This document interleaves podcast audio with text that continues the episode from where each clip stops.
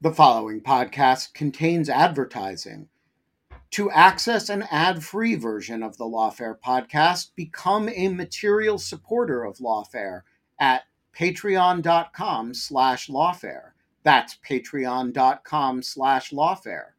Also, check out Lawfare's other podcast offerings, Rational Security, Chatter, Lawfare No Bull, and The Aftermath. Mother's Day is around the corner. Find the perfect gift for the mom in your life with a stunning piece of jewelry from Blue Nile. From timeless pearls to dazzling gemstones, Blue Nile has something she'll adore. Need it fast? Most items can ship overnight. Plus, enjoy guaranteed free shipping and returns. Don't miss our special Mother's Day deals. Save big on the season's most beautiful trends. For a limited time, get up to 50% off by going to BlueNile.com. That's BlueNile.com.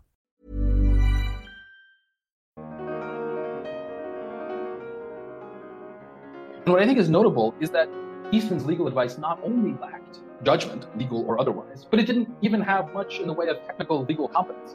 I think this will go down as perhaps, if not the most catastrophic, certainly top three most catastrophic pieces of legal malpractice ever done by an advisor of the president. In previous generations, the kind of infamous what are called the torture memos by John Yoo shortly after 9/11, those were the kind of standard example.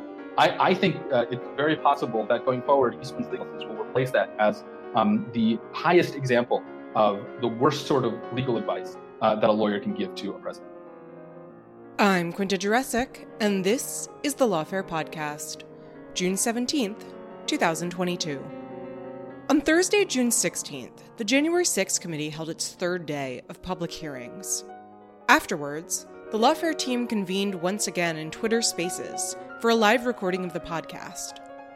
I spoke with Editor-in-Chief Benjamin Wittes, Executive Editor Natalie Orpett, and Senior Editor Alan Rozenshtein about the substance of the day's hearing, which focused on President Trump's efforts to pressure Vice President Mike Pence into overturning the results of the 2020 election. The committee's next hearing is currently scheduled for Tuesday, June 21st at 1 p.m. Eastern, and we'll be hosting these events on Twitter Spaces after every hearing. You can find us on Twitter at LawfareBlog for more details. One note before we begin, we did have some technical difficulties recording this podcast, for which we apologize. You'll hear Alan take over hosting duties when my audio drops out. It's the Lawfare Podcast, June 17th. The January 6th hearings, Day 3. So today we heard testimony about the effort to pressure Vice President Mike Pence into overturning the results of the 2020 election at the certification of the electoral vote. We heard from two witnesses, Greg Jacob, who was counsel to Mike Pence and was fielding these requests, and retired Judge J. Michael Luttig, who is, I think it's fair to say, sort of a conservative luminary in the conservative legal movement, and at the time was, I believe, providing outside advice to Pence and was quite outspoken around the 2020 election and the months afterward about the illegality of plans by the Trump team, including by Professor John Eastman, to overturn the election. So let's get started. First off, I'm just curious what all of our panelists made of the day. I think there's a lot to talk about, from the way that the committee presented information to the substance to, you know, how convincing we found their case. Natalie, let me start with you. What did you think of today's hearing? Sure. So I will try not to be too expansive because I had a lot to say, but I want to hear from everyone else too. I thought it was really notable the degree and number of times that Vice President Pence and his team were sort of given accolades for the choices that they made on January 6th and prior to that to resist pressure campaign from Trump and Eastman. I think it was pretty remarkable that the committee really narrowed in on Eastman as the person who was pushing this legal theory so much, and really made it exceptionally clear how many other lawyers were engaging pretty honestly with the legal arguments. I think the committee did a really effective job by talking through all of the different discussions that happened between the lawyers. It managed to establish, I think, pretty well any argument that some might have, or any question that one might have about whether there is a legitimate legal argument. You know, how absurd is this theory that the vice president has the authority to either reject the validity of the electoral count, whether he can send it back to the states and sort of adjourn the proceedings. I think they made it very clear that everyone except Eastman and Trump just believed that to be utterly absurd. And I think in general on the legal theory question, they did sort of more than I would have expected on engaging with the law. And I think it was made relatively accessible, but I would be interested in what others thought. But they got into some complicated matters of analysis, you know, the distinction between historical and legal precedent, the plenary power or lack thereof of a vice president, whether or not the Supreme Court would intervene on these questions because of the political question doctrine. And I thought that that was really effective, as I said, for debunking the possibility that this was, in fact, a legitimate legal argument. So I'll leave it there for now. Alan, let me turn to you next, and then Ben will close this first question with you. So I continue to be very impressed by the committee's work. This was another excellent hearing. I think that the most impactful part of it was the contrast that it drew between the president, who was obviously not concerned really fundamentally with legality of what he was doing, and Vice President Mike Pence, who I think acted with immense courage and honor, to the point where he refused to leave the Capitol. And unlike many of his staff, did not get in the Secret Service car that was likely to drive him away. I think that's very much to his credit. I think that is especially surprising, given that, frankly, through most of the Trump administration, he was not seen particularly as a strong voice standing up to Donald Trump, though he did clearly come through in his sort of most important moment. And I think that's an important contrast to draw, because I think it's not enough just for these hearings to talk about the mistakes that were made, the crimes that may have been committed, the illegalities that were done, but also it's good to paint a more positive picture of what would a politician who actually did care about his oath, how would they have acted? And I think that in particular, I found it quite notable when they played the clip of Vice President Pence announcing the votes, where he calmly announced not only that Biden had beat Trump for the presidency, but that Harris had beat Pence for the vice president, something that I think shows, just nicely encapsulates his honor in that moment. The other part of the hearing, the one that was really focused on Eastman, I'm a bit of two minds of. I think the discussion was quite interesting. I'm a law professor too, and I found it very interesting to see how John Eastman, who is a law professor and a law school dean, really did not do his profession much credit. And while I do think the hearing showed pretty clearly that Eastman should have known that what he was saying was not legally supportable and quite honestly may have just known it, I did think that it was the focus on Eastman detracted, I think, from what is most important, which is the focus on Donald Trump. So I do wonder about the wisdom of devoting quite so much time to Eastman, because ultimately it's not Eastman I think we should be most concerned about. It's Donald Trump, who, again, of course, may run again in 2024.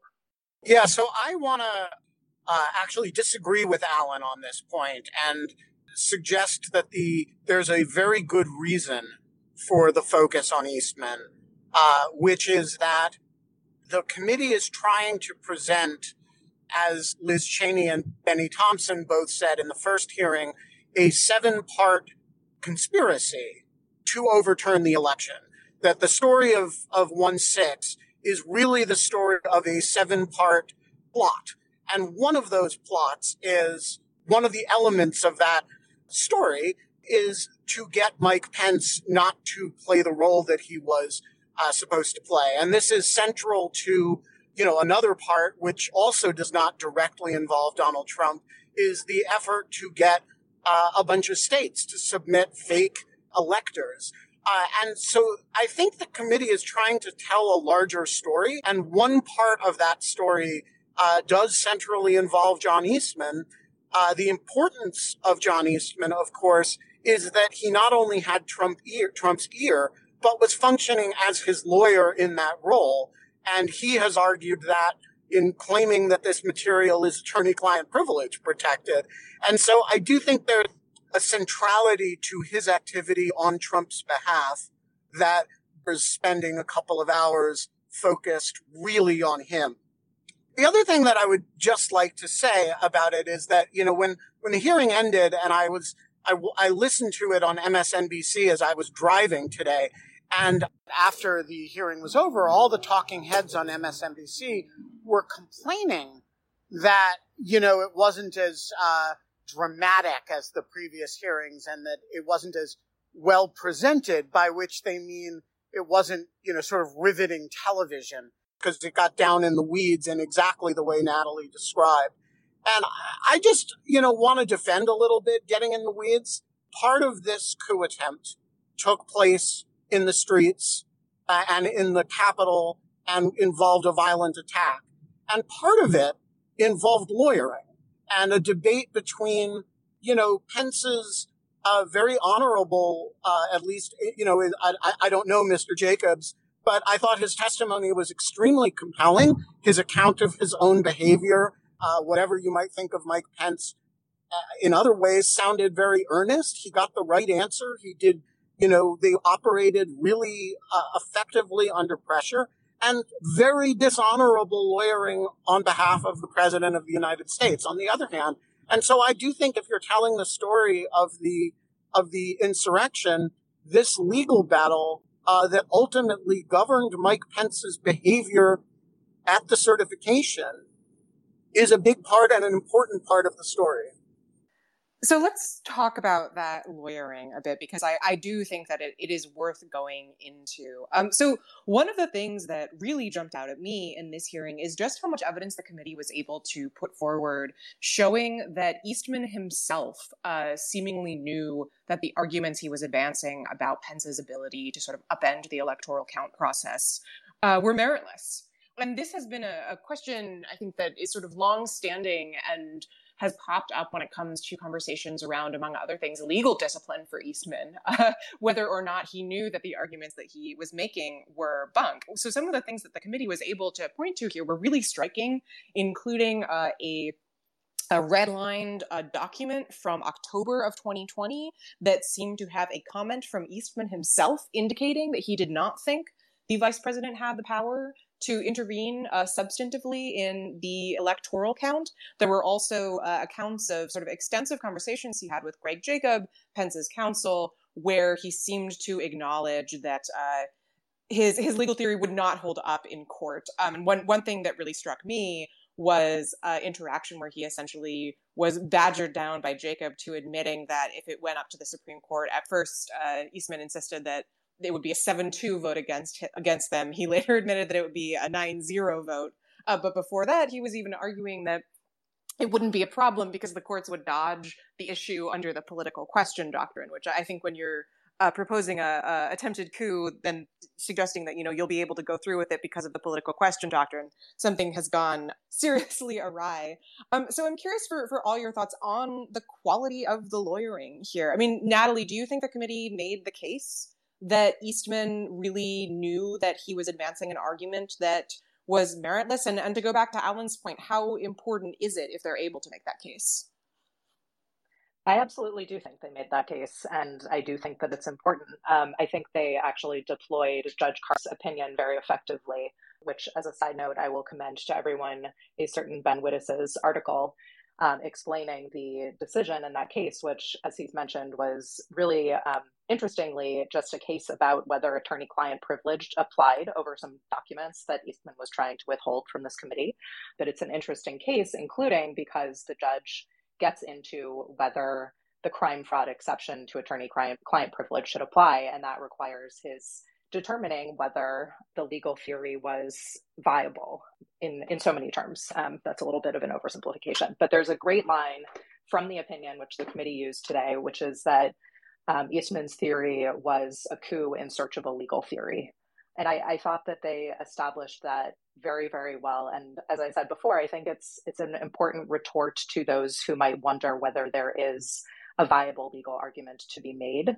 I think the examples of Eastman's having gone back and forth on his theory, including even when he was very entrenched and pushing it quite a lot, that between the 5th and the 6th, he actually changed course on what he was requesting that Pence do. And that we heard testimony that he had been in an email exchange on the 7th saying that he had advised Trump of a certain thing, but, quote, you know him, once he gets something in his head, it's hard to get him to change course. So I want to just jump in to mostly amplify what Natalie was saying, though. Before I do, I do want to make just a quick point about the question of Eastman changing his mind. As someone who changes his mind all the time, I want to defend perhaps a little bit the idea that, on high stakes legal issues, it's okay to change your mind. That being said, though, in this case, I do think the combination of Eastman changing mind, plus the incredible stakes of this decision, plus the fact that everyone was telling him that his views were not just wrong, but borderline frivolous, makes me think that even the most charitable reading of his changing of his mind shows an insufficient care with respect to this kind of monumentally important legal advice. And I want to just read a sense or two from Judge Luttig's, the remarks that he submitted this morning, because I think they're quite useful. In talking about lawyers who are in the position of giving legal counsel to the President of the United States, Luttig said that the product must, quote, be of not only exquisite, penetrating legal analysis, but also profound, insightful legal judgment. These two combined are so far from mere technical legal competence as almost to be its polar opposite. And what I think is notable is that Eastman's legal advice not only lacked judgment, legal or otherwise, but it didn't even have much in the way of technical legal competence. I think this will go down as perhaps, if not the most catastrophic, certainly top three most catastrophic pieces of legal malpractice ever done by an advisor of the president. In previous generations, the kind of infamous what are called the torture memos by John Yoo shortly after 9/11, those were the kind of standard example. I think it's very possible that going forward, Eastman's legal analysis will replace that as the highest example of the worst sort of legal advice that a lawyer can give to a president. Yeah, so I would just like to add, so following the pattern that Alan just said of defending something that the committee appeared to attack and then doubling down on the committee's position, I also want to attack or defend the idea that it's actually okay for a lawyer to advance something that's going to lose 9-0 in the Supreme Court. Lawyers do that all the time. You're ethically obliged as a lawyer to advance your client's interest if you can make an argument in good faith. So the problem here is not that Eastman acknowledges that he was going to would lose 9-0. The problem is that the argument was not advanced in good faith, in addition to the arguments that Alan just made. And the evidence that it's not advanced in good faith is that Eastman concedes to Jacob on more than one occasion, according to the testimony, that he doesn't think Kamala Harris should be able to make this argument, and he doesn't think that Al Gore should have been able to make this argument. And, what he's saying is this is an argument that may enable us illegally to seize power using the patina of a legal argument that, in fact, I acknowledge would not prevail in front of the Supreme Court and, in fact, would lose unanimously. But not only that, I don't think anybody else should ever be permitted to make. And that's an extraordinary concession, and to me a much more significant one. I mean, the fact that he acknowledges that he's not dealing in neutral principles is much more significant than the fact that he acknowledges that the principle he articulates would lose. I'll second that. I do think that moment that Jacob testified to where, as you say, Ben, Eastman said explicitly, I don't think that Gore could or should have done this in 2000. I don't think Harris could do it in 2024. I still think that you should do this now, is really a clarifying moment. I'll also note that that's just saying it's lawless. It's lawless. Please do it. Exactly. And so I will note, speaking of lawlessness, there's also an interesting exchange that's worth flagging for listeners where Eastman is informed by a White House lawyer the day after the insurrection that he should, and I will quote here, get a really good effing criminal defense lawyer, and later sent an email to the White House, according to the committee, which I believe has not been reported before, saying, and I quote, I've decided that I should be on the pardon list if that's still in the works. So I think that is also telling. That will be the other legendary Eastman tidbit, I think, to go down in history after this hearing. Yeah. That is just a gobsmacking sentence.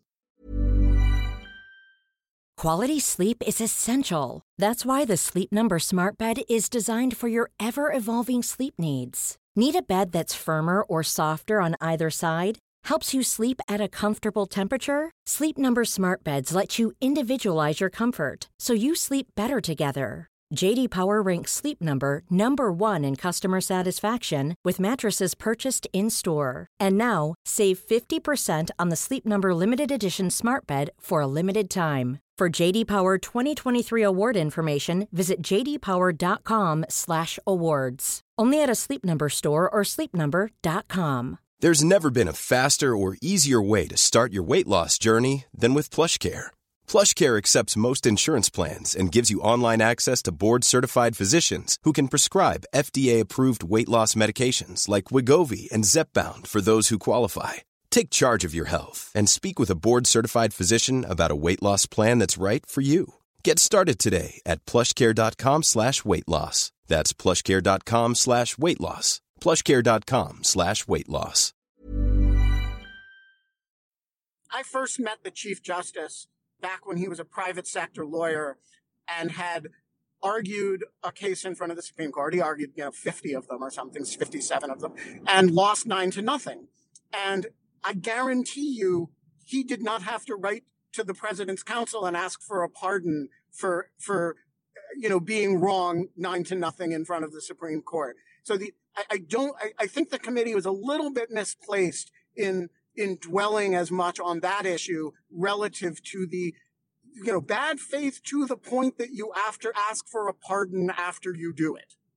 I want to push back on that actually, because I think it's important, as Judge Luttig had said, when you're lawyering at this level of government, when you are lawyering the United States of America's president, when you are lawyering in a moment of one of the most important sort of institutional moments in terms of the transition of power, you have a judgment call and you have a special responsibility to think almost like in prosecutorial discretion. You have a responsibility to think about not only your client, which setting aside the question of whether Trump should have been Eastman's client, which is a whole other rabbit hole, but whether it's going to be in the public interest. And when you're looking at a situation and are being told repeatedly that trying to make this argument was going to cause potential chaos and maybe even violence in the streets, it's not only not in good faith to make that legal argument that you are being told is potentially frivolous,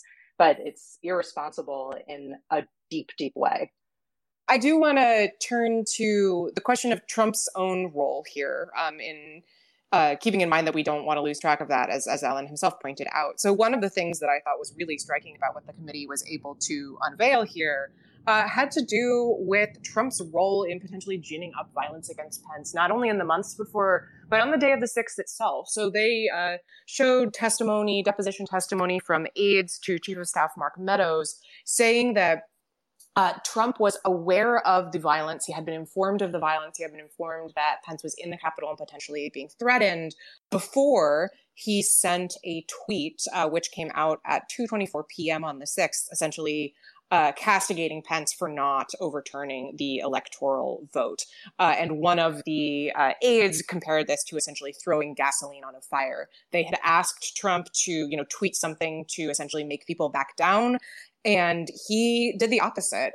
So, Natalie, I know you had some thoughts about this and how this might fit into Trump's own, how we think about Trump's sort of legal role in ginning up the violence that day. Can you talk about that a little bit?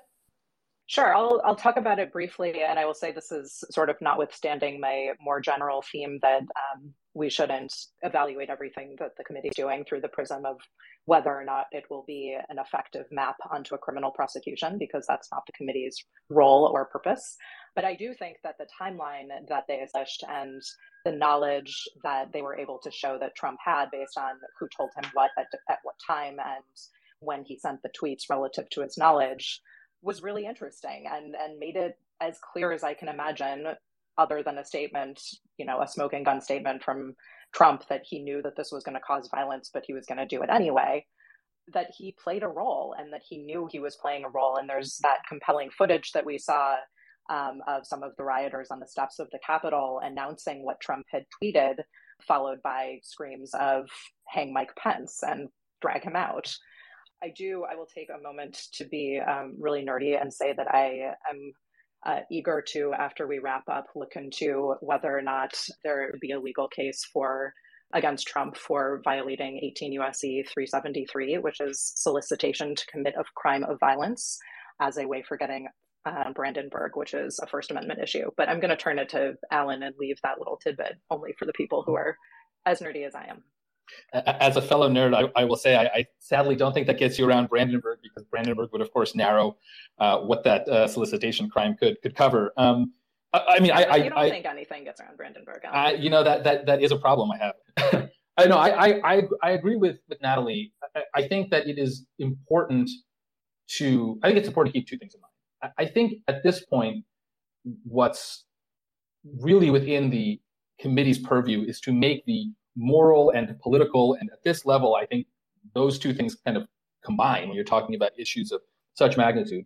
The moral case that Trump knew enough that however you want to characterize his actions legally, they violated his oath, they violated his duties as president. I think there was enough evidence to establish that certainly before. I think that today's evidence meaningfully increases that. But I don't think, it's the thing that if you did not think that Trump did anything wrong is going to be the thing that convinces you. At the same time, cases, again, whether in the court of public morality or in the courtroom, are built evidence by evidence, brick by brick. And I think this was a notable feature. I also worry, though, like Natalie, that the discussion is just going to be hijacked, frankly, by did the committee today establish the elements necessary for incitement, for seditious conspiracy, for such and such in the criminal code?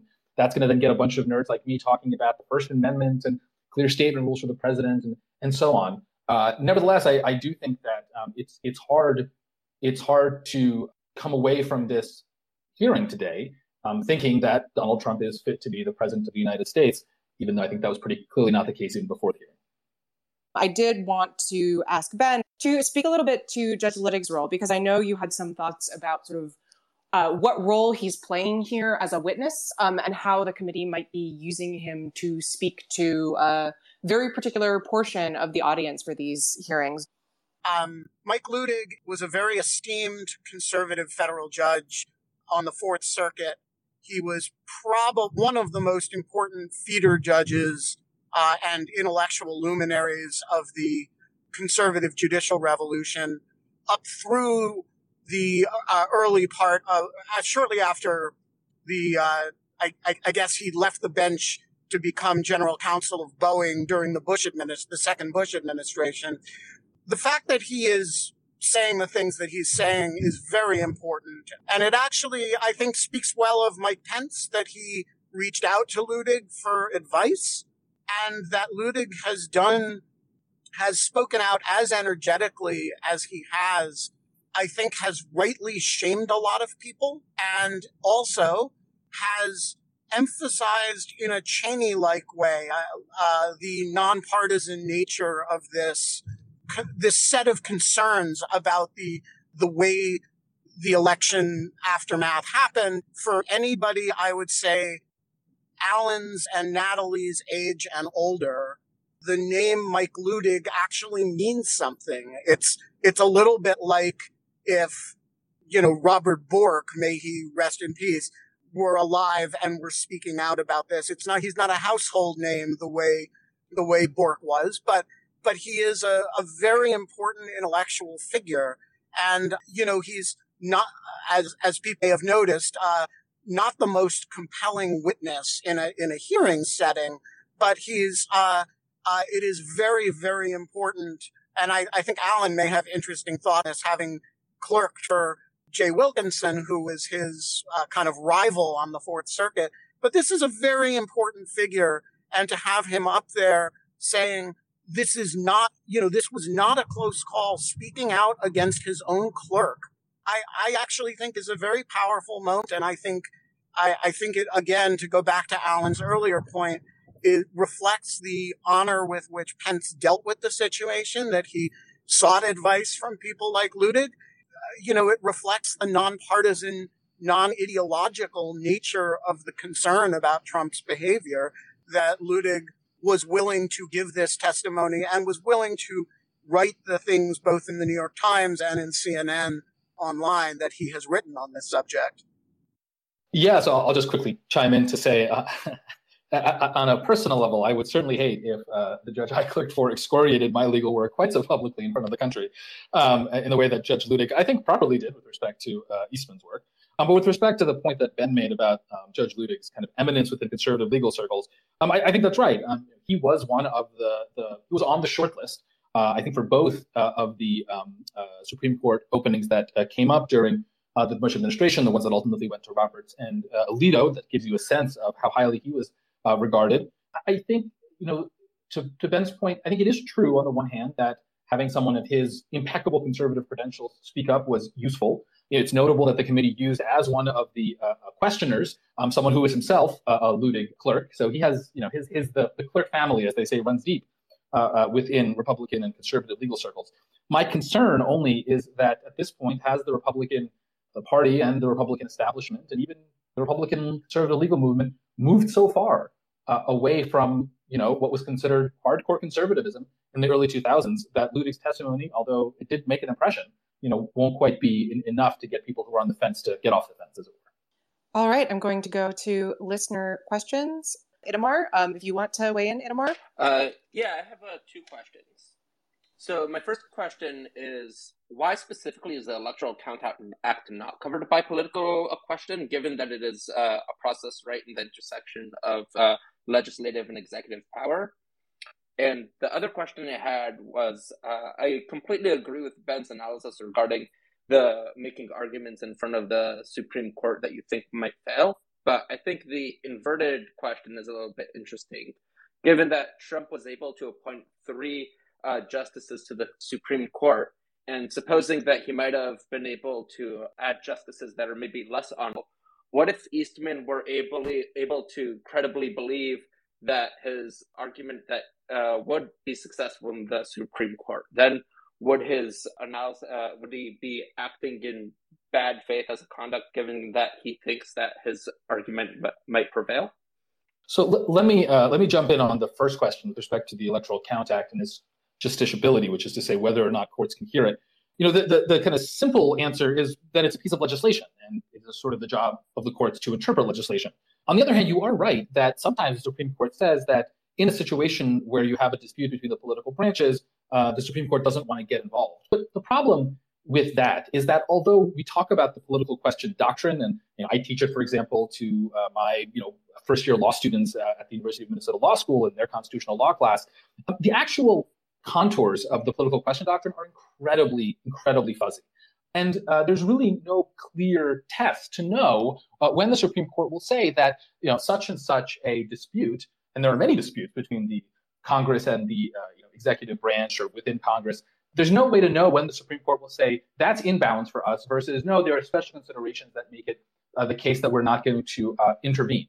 The other thing that I will say with respect to that is, even if one could be fairly confident that the political question doctrine would apply in a particular dispute, that does not give you the license to do whatever you want. The fact that the political question doctrine applies simply means that the court will not get involved to tell you what the right answer is. But that doesn't mean that there isn't a right answer constitutionally speaking, or that you, the legal actor, the president, the lawyer advising the president, aren't bound to uphold the Constitution. So it's an important thing to understand, especially in these high-stakes cases. Every single person, every single federal official has an independent obligation to follow the Constitution, and you cannot simply rely on the political question doctrine as a kind of get-out-of-jail-free card. As to the second question, since I'll give it a crack at it, I would say two things. First, again, one cannot avoid responsibility for one's legal actions by simply deferring to courts, especially not at the level that we are playing at here. And the other point that I would say is, if Trump had managed to get nominated and appointed justices who lacked commitment to the rule of law,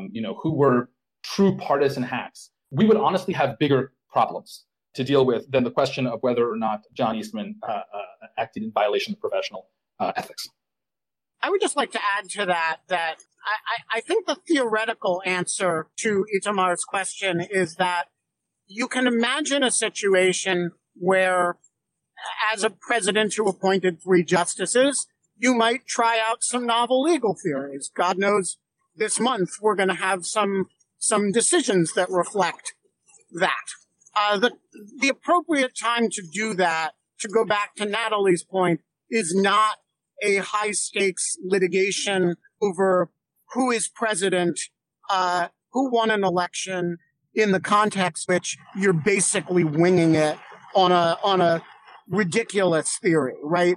And so the fact that you think you might be able to get away with it because you think that the justices you've appointed are more hacks than Alan thinks they are, that's not an adequate reason to test a violent coup theory, you know, as a way of finding out whether you're right or not. Lynn Dixon Barr, I'm going to add you as a speaker. Well, I've noticed that there has been quite a few legal discussions about the Electoral Count Act and whether or not there's maybe some language that needs to be refined to clarify this point about the counting of the votes. But I'm also curious about whether or not there's any legal discussion about clarifying the 25th Amendment. I noticed that Trump didn't seem to be performing any normal presidential activities from the day of the election to the inauguration. He was concentrating on fighting the election and issuing pardons. Have anybody on the panel heard discussions about clarifying the 25th Amendment? Yes, that is a wonderful question. The 25th Amendment is something that I am very interested in and I think has been really undercovered in this case, because I do think that the more we learn about President Trump's activities, the more, to be honest, there is a colorable argument that Section 4 of the 25th Amendment, which permits the vice president and a majority of the cabinet to essentially invoke the president's incapacity unless the president and objects and Congress approves of that. I think that's a really important issue. Now, fortunately, the 25th Amendment is written in a relatively clear way. The drafters were fairly careful in how they did it.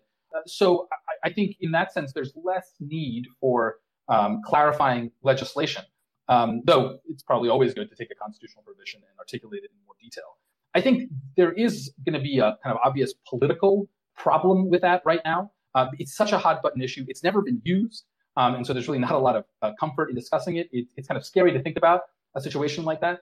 And in addition, it'd be very hard for Republicans in Congress to engage in a discussion about that in good faith, because it would inevitably be subtweeting Donald Trump in a sense.